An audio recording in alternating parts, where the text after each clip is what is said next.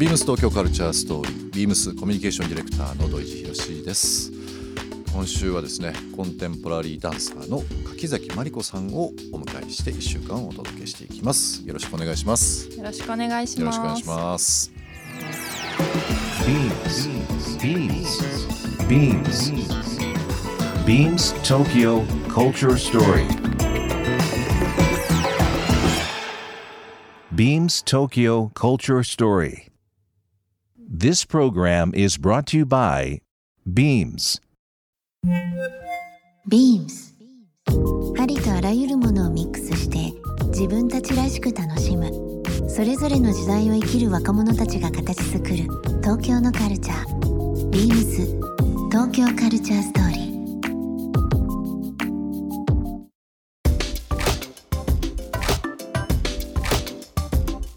アンケートにあの書いていただいてますけどもいつか踊ってみたいところって場所とかありますかっていうところにですね八王子の山の上の焼き鳥屋さんすごくピンポイントでこれ来てますけど もう一つ決まってます場所がその焼き鳥屋さん。好きな焼き鳥屋なんですかこれそうなんです。長沼公園っていう、え。まあ山まあ公園という名前の山なんですけど、ええ。山の頂上にあるえっ、となんだっけなあそこの名前忘れちゃった。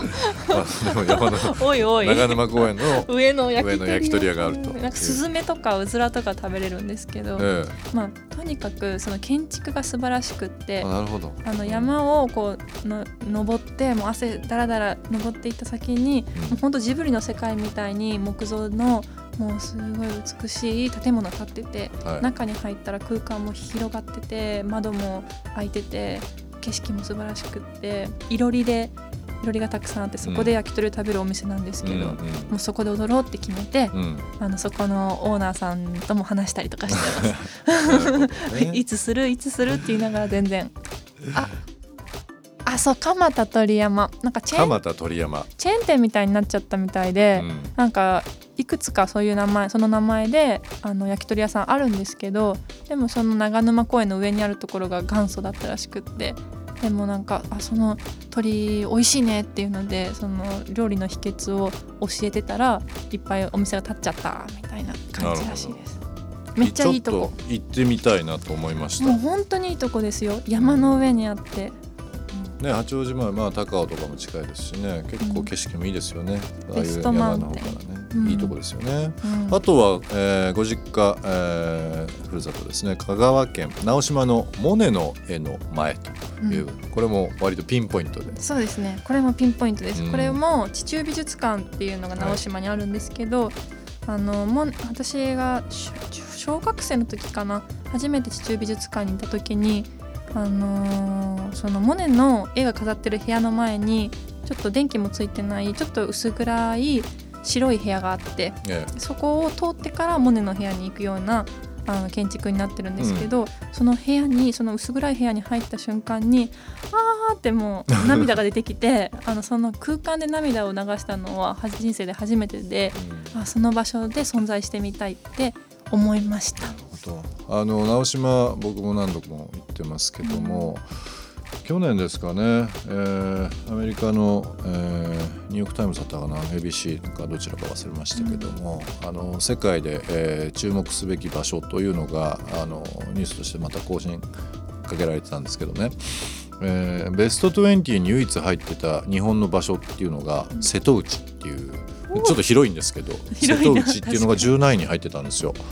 で他入ってないんですよ。ベスト20に日本の場所。やっぱ瀬戸内。特にそのビジュアルで使われてた、えーもう本当にこう瀬戸内の、まあ、穏やかな海とですね、まあ、そこに直島が紹介されて、今話し合った地中美術館も出てましたけども、まあ、やっぱりこう今って、まあ、東京京都とか大阪とか、まあ、ももちろん観光スポットとしても、ねずっと、えー人気ではありますけども海外の人って結構直島行きたいってピンポイントで言う人多いですよね。多いですね。非常にね。日本に行きたいっていう友達も、うん。日本に行きたいどこ行くの？え直島とか、なんかせ瀬戸に行くみたいな、うん。多いですよね。うん。割とだからあの明石からですね、えー淡路島渡ってで鳴門大橋渡って徳島から香川行って、まあ、瀬戸内瀬戸大橋渡って岡山側に行ってっていうなんかそのぐるっと回るようなのが非常に人気だったりとかしますし、まあ、もうちょっと離れて、えー今治から、えー尾道の方ですね、あちらの方の大三島とかも通るというのもしまなみ海道の方ですね。海賊がね海賊。いたところですね。ですね。村上水軍のですけども。あの船で島を渡るっていうのがまたこれがドラマチックなんですよねうん。きっとね。世界的に見てもなかなかあそこまでの小島が多くて、で、まあ、船がまあ本当にあの通るの難しい場所らしいんですよね。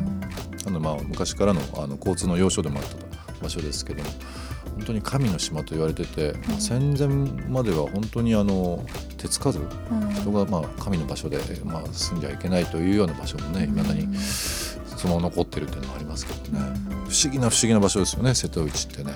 え瀬戸内に神の島があるんですか？そうですね。なんかえーいくつかあるっていうのは聞いてますけどね。うん。直島。うん。なんかそのもちろん、えーいろんな名作ありますけどその中のモネのお話いただきましたけど、インスタグラムのアイコンも、あこれでもこれモネじゃないんですよ。これはルノワール。か、うん。ルノワールになってますね。洋画になってますね。劇場であの舞台を見つめる少女の絵ですね、うん。これもロンドンで公演した時にちょうどその時私イスラエルのあの舞踊団に所属してて、うん。イギリス公演ですごいボイコットを受けてて劇場になんかこうパレスチナをいじらいじめるなみたいな 人が押しかけてた時期でどうん。でその時にその美術館でその絵にあってあこういう純粋な目で舞台を見てくれてる人もいるよねと思ってうん。なんか感動したやつです。なんかあの今ダンス、まあ、広くもうジャズとかヒップホップとかもう本当にいろんなジャンルでダンスっていうのが、うん。世の中的にですねあの支持されてたりだとかあの将来の職業としてダンサー。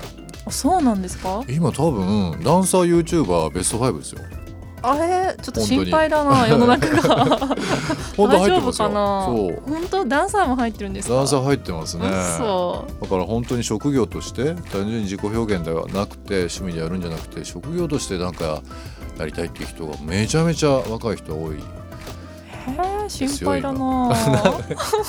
なぜに心配ですか？いやだって日本だとやっぱりダンスってそんなに職業として成立してないじゃないですか。うん。プロのダンスカンパニーもないし。うんあるけどあるけど少ないし、うん。海外に比べればそうかもしれないですね、生きていく方法をこうやっぱ自分たち作っていかなきゃいけないね。うん、でも柿崎さんのようにうん。イスラエルに渡ってというようなことも含めてですけどうん。昔みたいにその日本で何かねあの完結するというよりももう特にその世界へのうん。目の向け方っていうのは実際ありますからね。確かにね。私も英語喋れなかったけどダンスは英語いらなかったから、踊ってたらオーディション受かってました 肝の太さがすごいですよね。なんとかなるって思っていったわけですよね。うん。なんとかなった。なんとかなったと。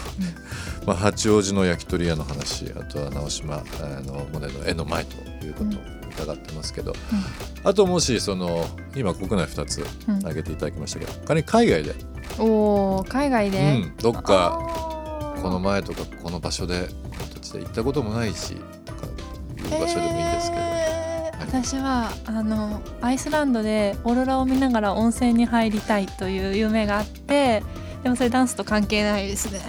ちょうど半年前に半年前かな。うん。あのこのラジオでうん。たまたまなんですけど、うん。